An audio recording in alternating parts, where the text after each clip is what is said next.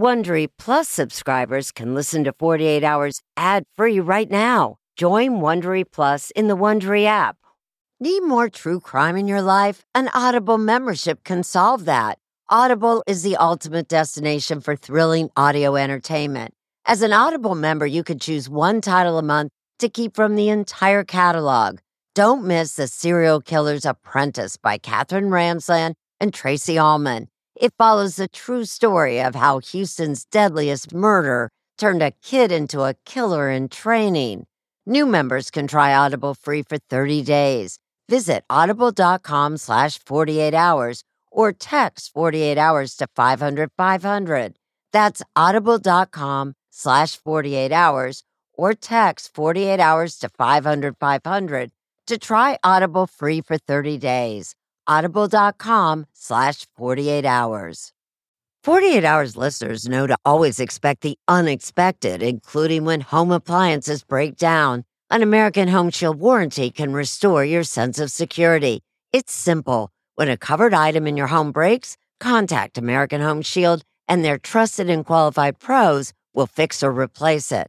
Right now, you could take 20% off.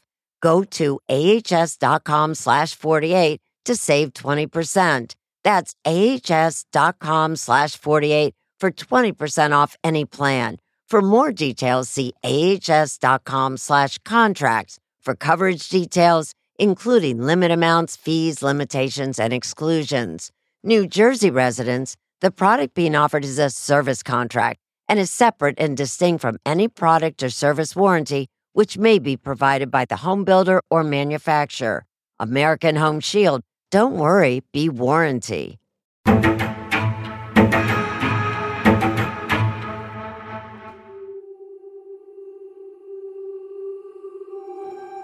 Little small town Niles has this brutal, savage murder. There are kids that grew up locking their doors and being scared when they went to bed at night just because of this case. Roxanne Wood in 1987 was married to Terry Wood Roxanne and Terry went to the bowling alley and arrived in separate cars. Uh, Roxanne left earlier than Terry. He just wanted to keep with the fun he was having, and Roxanne wanted to get home and go to bed. Terry arrives home and notices Roxanne laying in the kitchen. He notices a pool of blood on the floor. She was bleeding profusely from her neck. City Police. Oh my God, my wife has been murdered. My wife has been murdered. I answered the phone and I could tell something was bad wrong. He just broke down. He just said, Someone murdered your sister. Rock being the rock of the family, she didn't have an enemy out there. Who just randomly breaks in and does this to someone? She was sexually assaulted. The assailant left his DNA. But in terms of the essential evidence, based on what was there, this went cold fairly quickly, did it not? Based off on what they had to go on, yeah, the DNA technology wasn't there to really to follow up and go through on, and there was absolutely not a lot more to go off. How frustrating was it that no one had been arrested? No, beyond frustrating. I was starting to lose hope.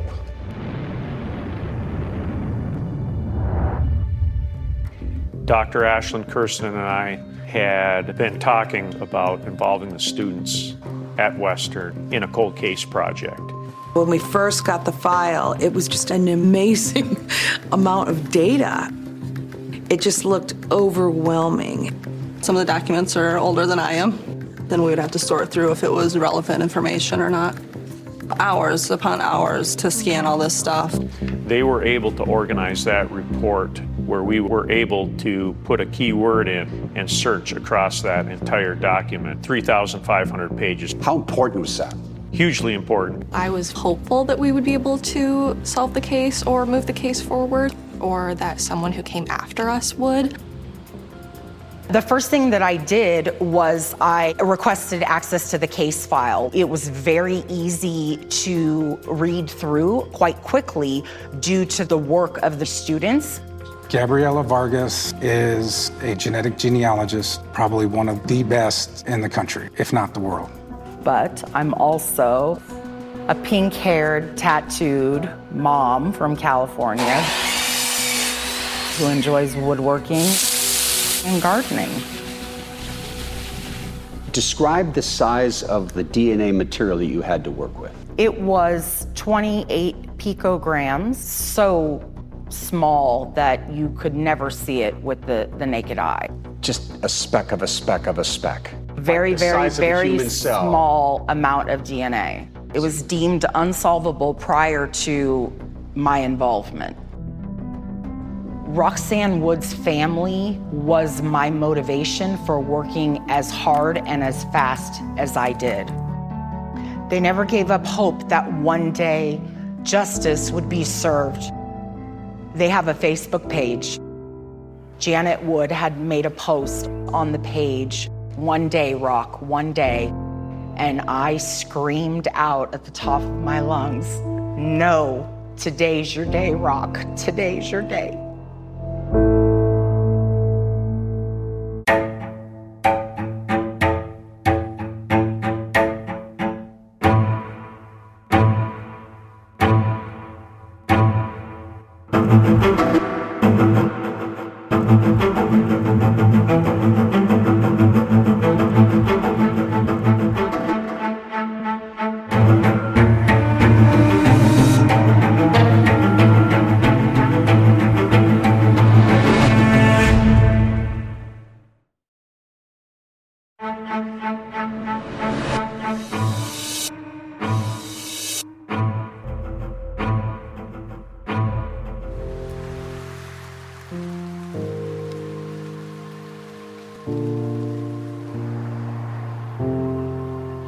Brad Woods remembers February 20th, 1987, like it was yesterday. He was just 14 years old. I was getting ready for school, and I can remember my mom pounding on the bathroom door saying to hurry up. She needed to talk to me. Hours earlier, Brad's 30 year old sister Roxanne, known as Rock, had been nearby in her Niles, Michigan home alone when she was viciously attacked, her throat slashed. When I came out, you know, she had told me that um, she had gotten a call that uh, Rock had been killed. Devastated, Roxanne's family couldn't imagine why anyone would want to harm her. She always made people think you were her best friend. She just loved everyone. High school graduation, gorgeous hair. She definitely had the hair. She was tall, statuesque. She dressed to the nines. That was very important to her. She was very classy. Janet Wood could not help but admire her older sister. Their parents were divorced, and Roxanne had taken on a maternal role with her siblings. With divorced parents, a lot of times you feel like you're being shuffled between, you know, house to house. And the one thing that was always stable for me was was Rock. She was being mom to you. Yeah. Rock, you know, she was always there. She was your rock. She was. She was. Roxanne's last name would eventually change from Woods to Wood In walks Terry and Rock. after meeting future husband Terry Wood, shortly after she graduated from high school. She was working at his father's company. Terry was still in high school on the wrestling team. And in he walks and he's in his wrestling shorts and whatever. She said that was the nicest looking legs she ever saw. and it- she was just smitten by him right away. Roxanne and Terry married in 1982. She said it was the happiest day of her life. Six years later, Janet would change her name from Woods to Wood as well when she married Terry's brother Rob. Both brothers wound up working for the family business. For Roxanne and Terry, it proved to be a bit too much togetherness. They got dressed in the morning together and they rode to work together and they came home for lunch together and then they went back to work together. Roxanne's solution? Taking a job in nearby South Bend, Indiana. A little time apart seemed to help the marriage. Very, very content, happy, looking forward to starting a family. February 19th, 1987, started out as a typical Thursday evening for the couple. They met for dinner at a restaurant in downtown Niles after work and then went to a local bowling alley, arriving in separate cars. From the report, you could tell when Roxanne entered that bowling alley, all eyes were on her. Michigan State Police Detective Sergeant John Moore. There wasn't a whole lot of ladies there because this was the men's bowling league, so she drew some attention. As midnight approached, Roxanne was ready to call it a night, but Terry wanted to stay. There's witnesses where Terry and she said goodnight to each other. Hug, kissed, love you, drive safe. After Roxanne headed home, Terry stayed behind and bowled another game. He then headed home and arrived here about 45 minutes after his wife. Terry entered the house through the garage, and once inside, he came upon a horrific sight. She was laying on the floor. She had her nightgown on. He said there was a lot of blood. According to Detective First Lieutenant Chuck Christensen, Terry said he rushed over to Roxanne. He got behind her, according to him, and, and picked her head up and held her head in To his see if she was for alive? To see if she was alive, yes. Finding no signs of life, Terry grabbed the phone and called the local police station. She is dead. She has been cut. Terry noticed that her panties were down around her knee slash ankle area. Her nightgown was pulled up. Now listen to me, okay? At times, Terry seemed to get belligerent with the person trying to help him. I'm gonna get some information from you. I'm gonna get a car started, okay? We're gonna get 50 cars started. No! They are started. No! No! The dispatcher kept Terry on the phone.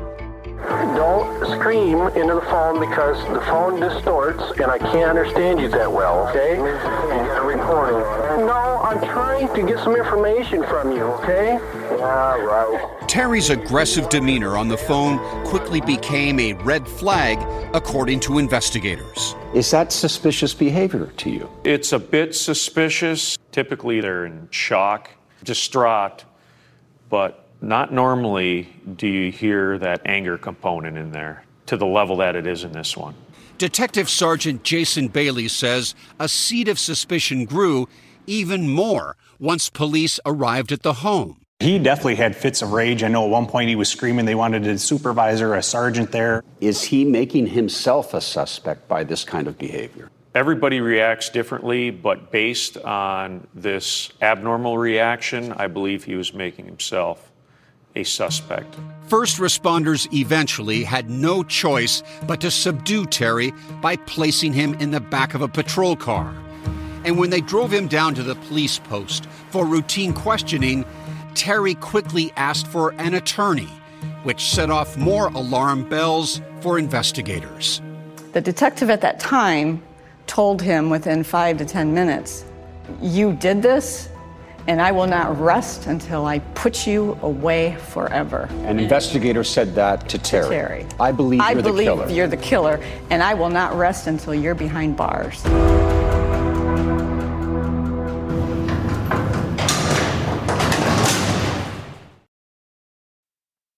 A sense of safety is important to everyone, and that's why I want to talk to you about SimpliSafe. It's an advanced security system that protects your entire home so you can rest easy. SimpliSafe is completely customizable with advanced sensors to detect break-ins, fires, floods, and more.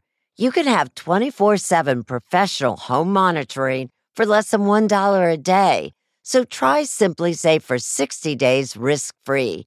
If you don't love it, you can return your system for a full refund.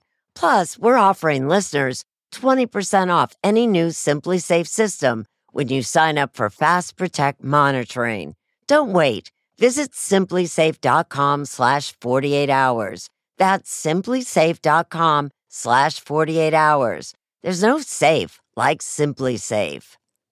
If you're a fan of 48 Hours or true crime, looking to try on a case of your own, June's Journey is for you. A thrilling hidden object mystery game set against the backdrop of the 1920s. You play as June Parker, an amateur detective trying to unravel your sister's mysterious murder. As you dive into a world filled with twists and turns, trust no one. Every character could be hiding secrets. While you piece together the intricately woven plot, you'll collect crucial information in your photo album, turning suspicions into facts. And if you want help on the case, you can even join a detective club to collaborate or compete with fellow sleuths on hundreds of puzzles. Discover your inner detective when you download June's Journey for free today on iOS and Android.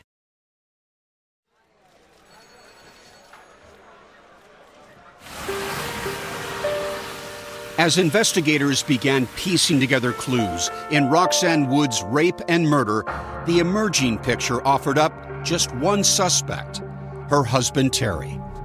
There was no sign of any forced entry. Did that raise eyebrows? Absolutely. But Terry told police they'd been having problems with the lock on the back door, claiming it didn't work. Investigators, however, remain suspicious.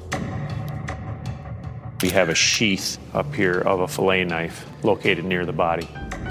That fillet knife, presumed to be the murder weapon, had been taken from a kitchen drawer. It was never found.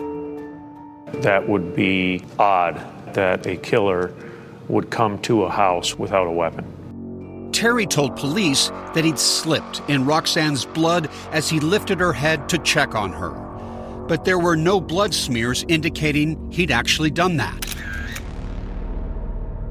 Investigators thought they discovered a potential motive when they looked into Roxanne and Terry's past. We did uncover a extramarital affair by both parties. By both parties? Yeah.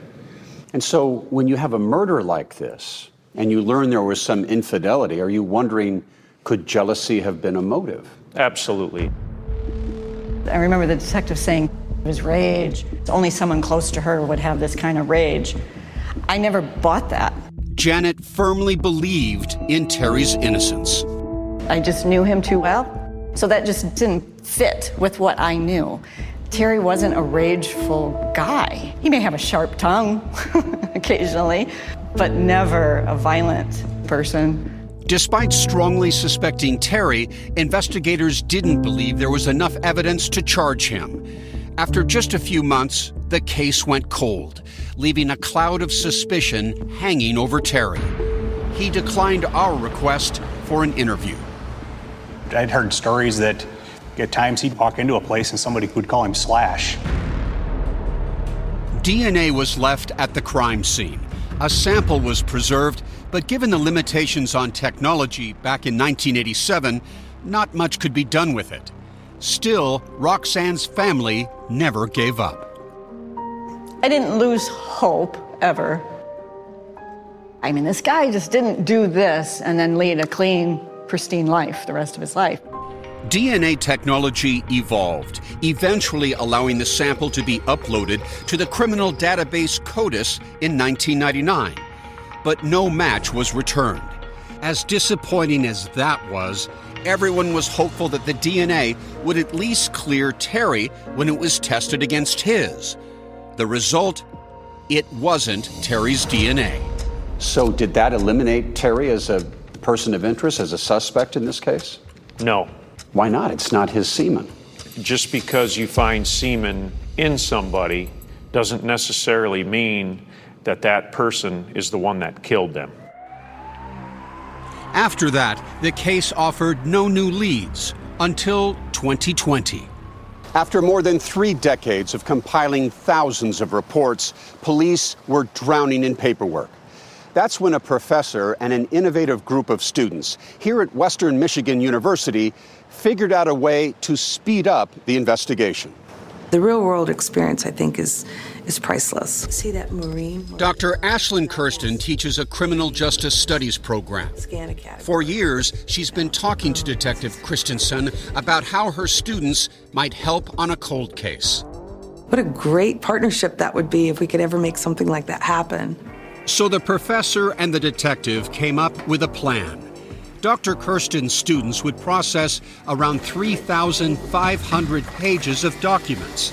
Accumulated since the day Roxanne was murdered into a single digitized database. Samantha Rogers was one of several students who worked on the case. The officers are able to search by name and see if they've already been interviewed, if they needed a follow up. They can search locations, things that they wouldn't be able to do just flipping through thousands of pages. Mackenzie Stoneman says the decades old files were a solemn reminder of how long some victims wait for justice. It gave a sense of gravity to what we were doing, that these cases have gone unsolved for that long. Around the same time the students began crunching data, Christensen decided it was time for a Hail Mary pass. Colleen Fitzpatrick is the president and founder of Identifinders International, a company that specializes in genetic genealogy. It's been used in forensic cases to help identify um, unidentified remains and violent offenders for violent crimes. Christensen hired her genealogy company to examine the tiny amount of DNA left from Roxanne's case. We found out there was what I would call a gnat's eyebrow of DNA left, about 3% of what we normally use. That was the lowest amount of DNA we've ever had to work with to solve a case.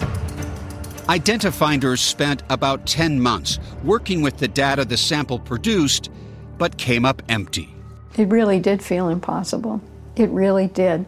Then one day in April 2021, Colleen happened to be chatting with investigative genetic genealogist Gabriella Vargas, who worked as a consultant for Identifinders. And I said, Well, why don't you let me look at it? I concluded that I did not stand with the others. I believed that this case was extremely solvable, and I believed that I could solve it. So Gabriella got to work.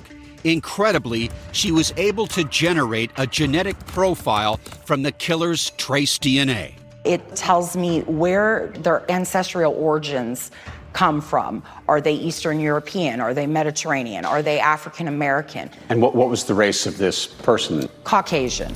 Gabriella then turned to an online DNA service. When consumers use DNA sites like 23andMe and Ancestry.com, they can take their results and upload them to a broader database called GEDmatch in the hope of finding more relatives. They can choose to opt into law enforcement matching. If they do that, I can see if they are a match to my suspect. Gabriella was able to use GEDmatch and the genetic profile she developed to start to build the family tree of Roxanne's killer. How far back did you go in time? Uh, one side of the tree, the ancestor was 1823. On the other side, the top ancestor was 1797. Essentially, what we're looking for amongst these matches are where they connect to each other. And it led me to a union couple. A union couple is where two sides of the family tree meet. This couple was born around 1920. Based on that, we can presume that they would have kids around 1940, maybe 1950. It would have to be one of their children. The couple she found had three sons. She let the detectives know. They did background checks and eliminated two of the three brothers as possibilities. They were down to the last brother. He's been involved in a lot of different things. Violent things? Violent things, sexual deviant things, you name it, he's probably been involved in it. And you connect the DNA with someone who has a history of violent behavior, and you got yourself a suspect. Absolutely. How do you feel about sharing your DNA search results with law enforcement? Chat now with Peter Van Sant on Twitter. That's not just the sound of that first sip of Morning Joe. It's the sound of someone shopping for a car on Carvana from the comfort of home. That's a good blend. It's time to take it easy, like answering some easy questions to get pre qualified for a car in minutes. Talk about starting the morning right. Just like customizing your terms so your car fits your budget. Mm-mm-mm. Visit Carvana.com or download the app to experience car shopping the way it should be convenient, comfortable. Okay, picture this. It's Friday afternoon when a thought hits you. I can spend another weekend doing the same old whatever, or I can hop into my all new Hyundai Santa Fe and hit the road. With available HTRAC, all wheel drive, and three row seating, my whole family can head deep into the wild. Conquer the weekend in the all new Hyundai Santa Fe. Visit HyundaiUSA.com or call 562 for more details. Hyundai, there's joy in every journey.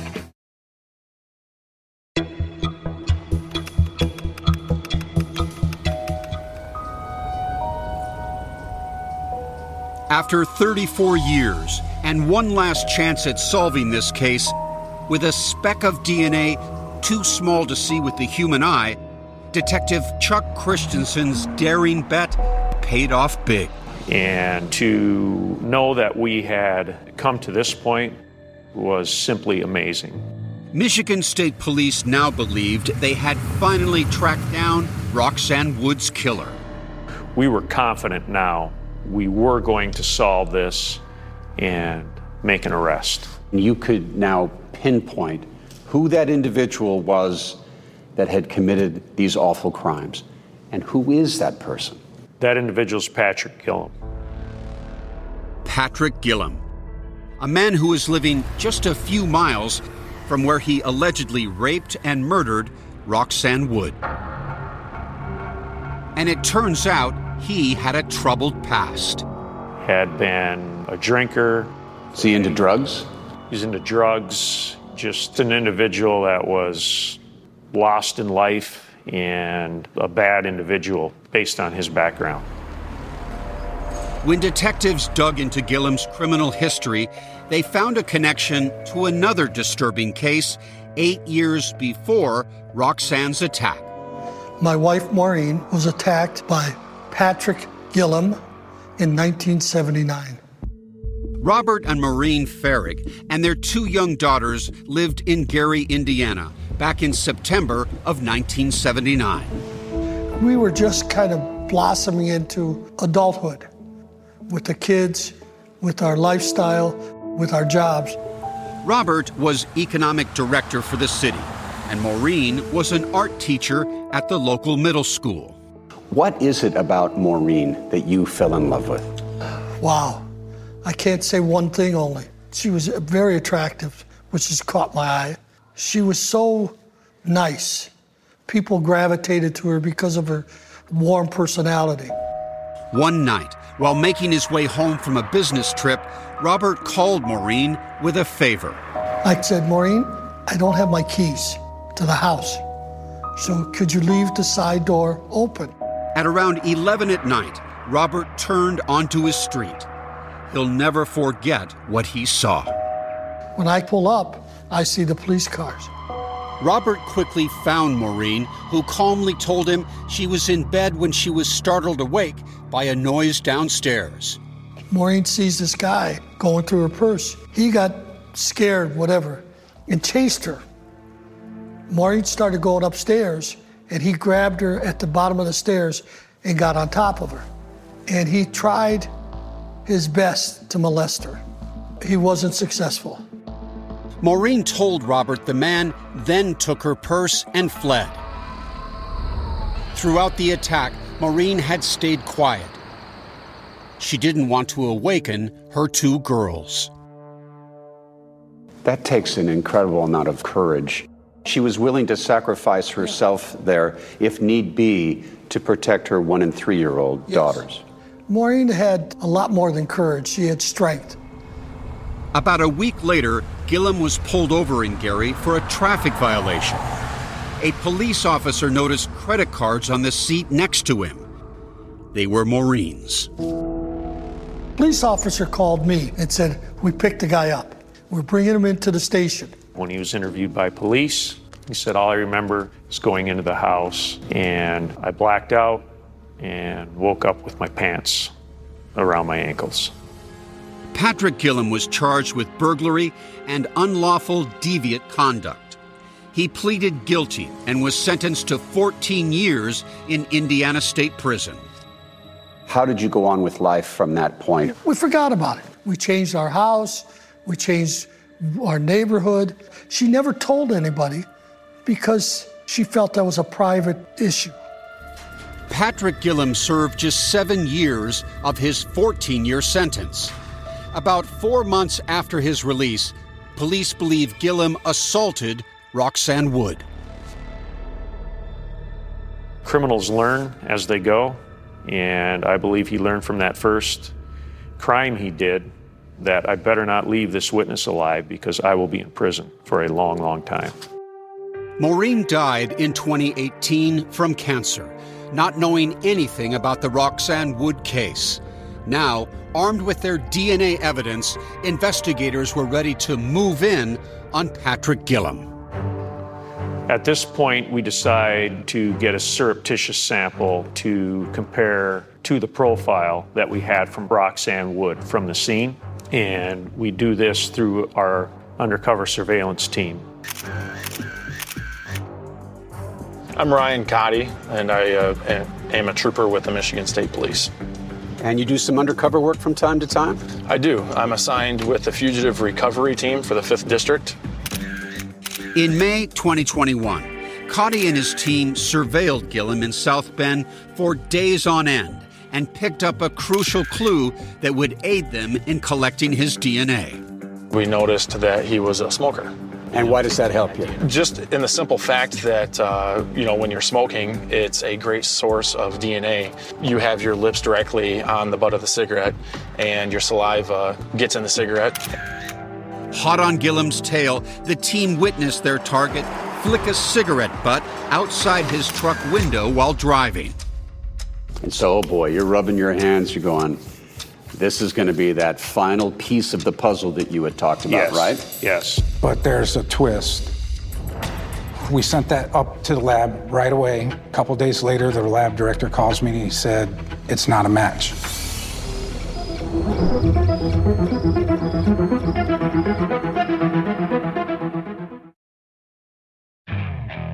Okay, picture this. It's Friday afternoon when a thought hits you.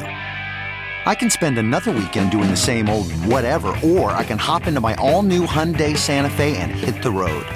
With available HTRAC, all wheel drive, and three row seating, my whole family can head deep into the wild.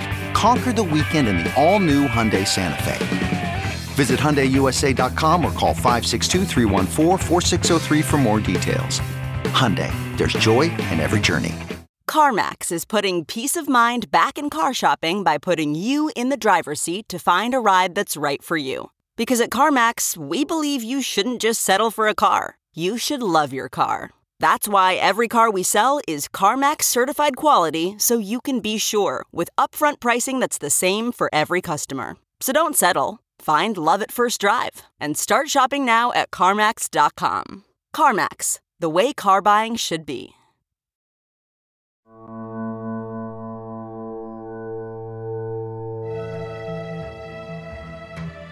DNA is DNA. If, if it's not a match, it's not a match. Detective Moore says investigators were shocked when the lab called to say the DNA sample from Patrick Gillam's cigarette butt did not match Roxanne's killer.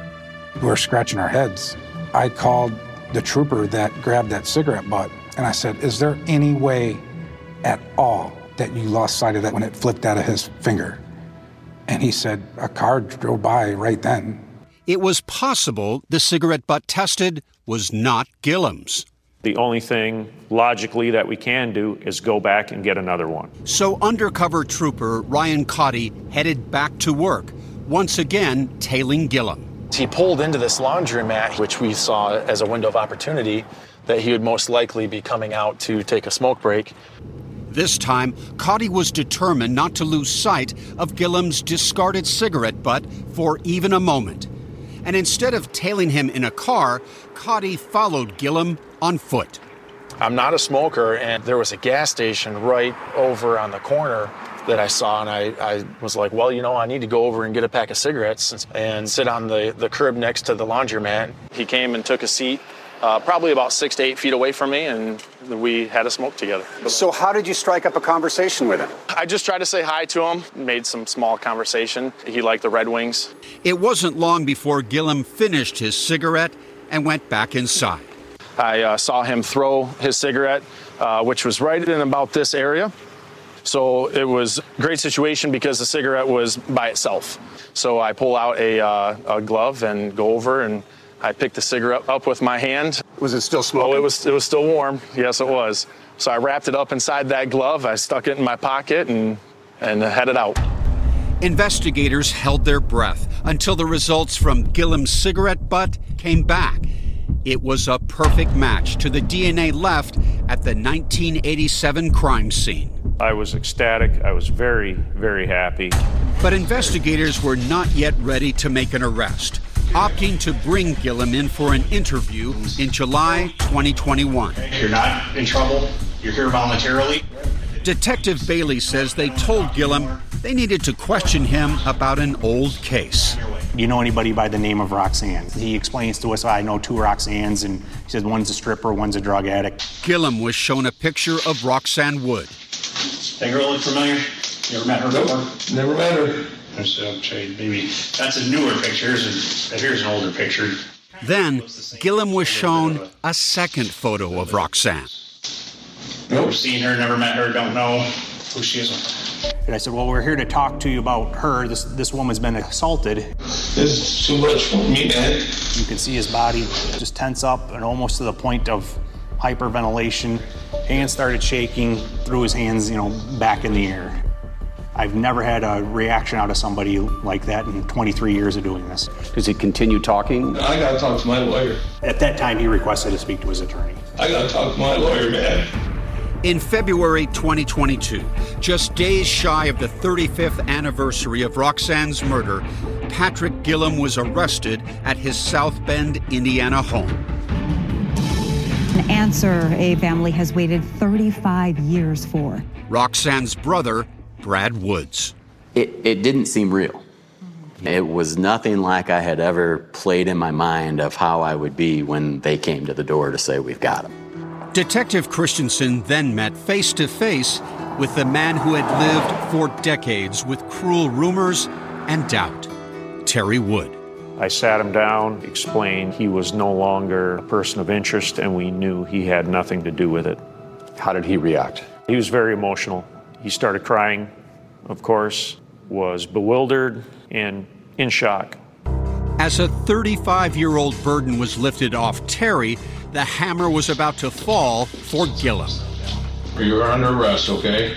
Investigators questioned him for five and a half hours at a police station in South Bend, with Gillam only asking for an attorney at the very end. At times, he spoke in circles.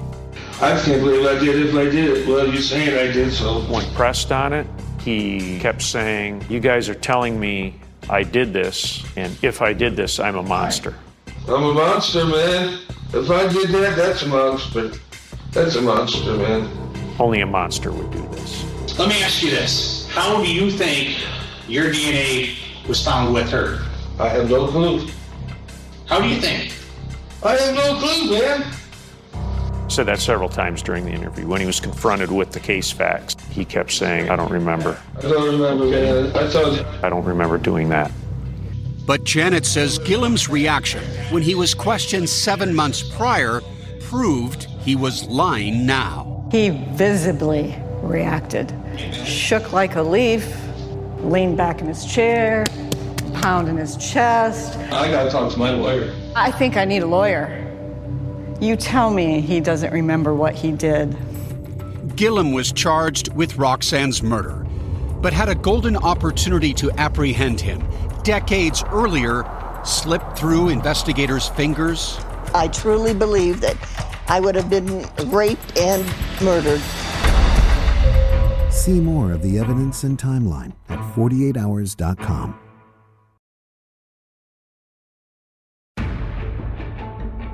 In the summer of 1987, just months after Roxanne Wood was murdered in her home, her alleged killer crossed paths with yet another woman. It was a hot night in South Bend, Indiana, when Rose Caparel went outside to her front lawn. I was standing down there watering, and all of a sudden I hear this loud car coming down the street. Rose, standing alone, says she noticed a blue El Camino, similar to this one, driven by a stranger, getting closer. I looked and he had a tail light out on the car. About three, four minutes later, I hear the same car coming back down this street. Now, it had a bad muffler, right? Oh, the muffler was loud. I just got a feeling that something just wasn't right. And by the time I got halfway to my front door, a man came around the corner of the house. He had a stocking cap on and he had a full beard. All you could basically see was his eyes. I just turned and ran, screaming down the street. Have you ever run faster in your life than that moment? And I'm not a runner, that I ran. Rose says she ran to a neighbor's house and called local police, but the assailant had escaped. What do you believe would have happened if that man had caught up to you? My thought was he was going to rape me. A few days later, while Rose and her family were driving to dinner, her daughter Tina says she spotted that same blue El Camino with a burned out tail light in a parking lot. My mom says right away, that's the car. Stunned, Rose and Tina say they went to call the police, leaving Rose's husband Stan, a retired Marine, waiting for the car's owner. I came back to my dad holding a gun at the attacker, sitting on the ground. Tina says her father demanded the man hand over his driver's license. They say the name on that license Patrick Gillam. We had never heard the name before. Rose says the police never arrived, so Stan lowered his gun and let Gillam leave. She says she later reported the incident at the South Bend police station. We didn't pursue it because we figured, you know, it, they would be doing something with it. No arrest was ever made. Decades later, when Rose saw the report of Gillam being arrested for Roxanne Wood's murder, she and Tina decided to tell their story to the Michigan police. Imagine if the police had come, they might have solved Roxanne Wood's case just a few months after it had occurred. Possible, yes. An opportunity lost. Yeah, yeah. It uh, it could have went that way. But in April 2022, Gillam's day of reckoning finally came. When he walked in, I openly said, piece of I didn't realize I was saying it as loudly as I did.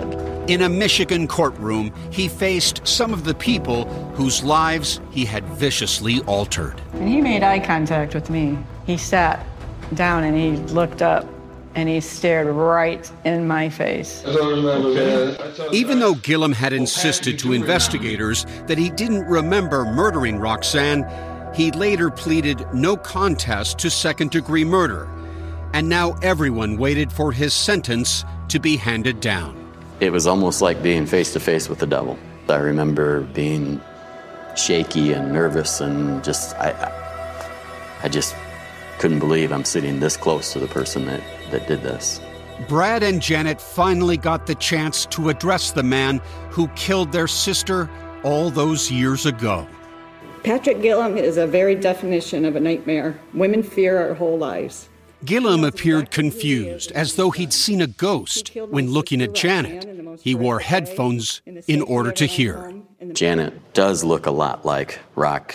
He was probably in shock seeing her sitting there. His actions gave all of us a life sentence, while he got to live most of his as a free man. And we are here today to see him finally pay something for what he's done, which is likely the rest of his life in a cage like the vile animal that he is. It seems people like him tend to find Jesus in prison. Don't bother looking, because the devil will be the only one greeting you. When it was his turn to speak, Gillam offered an apology and a prayer. I can't believe I did what I did. And I pray for them every night.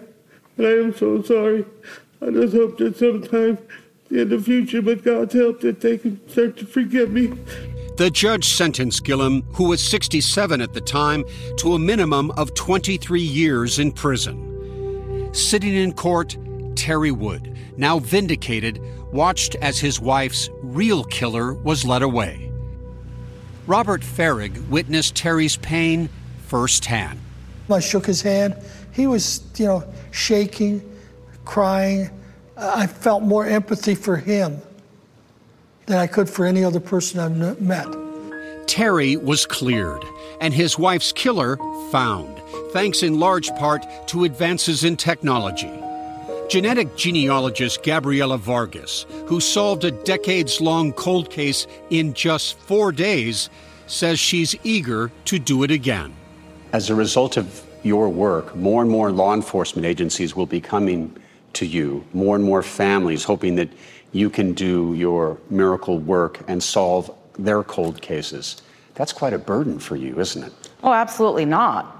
Um, it's an honor. It's an honor to be able to work these cases, to bring justice to these victims and, and closure to these families, and I will never stop. As the Wood family finally found some peace, their rock will always be with them, giving them the strength to move forward. Janet remembers a dream she had about her sister. We were downtown Niles, and she came up and grabbed me. And she goes, Janet. And I was like, oh, Rock, oh my God. And we're walking and walking and walking and just laughing. And all of a sudden, I look up, and it's dead silent. And we're at the gates of the cemetery. and I said, um, I said, oh, I said, do you have to go back? And she goes, yes. She goes, but it's fine. She goes, I'm good. She goes, I'm really good.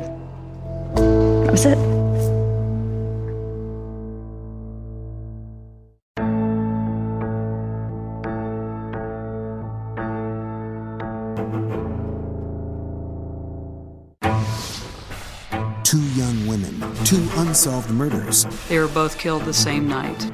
matching socks found at two different crime scenes. Now, can DNA from a fast food bag finally catch the killer? It was like gold. 48 hours, Saturday on CBS and streaming on Paramount Plus. A story of betrayal you would struggle to believe if it wasn't true.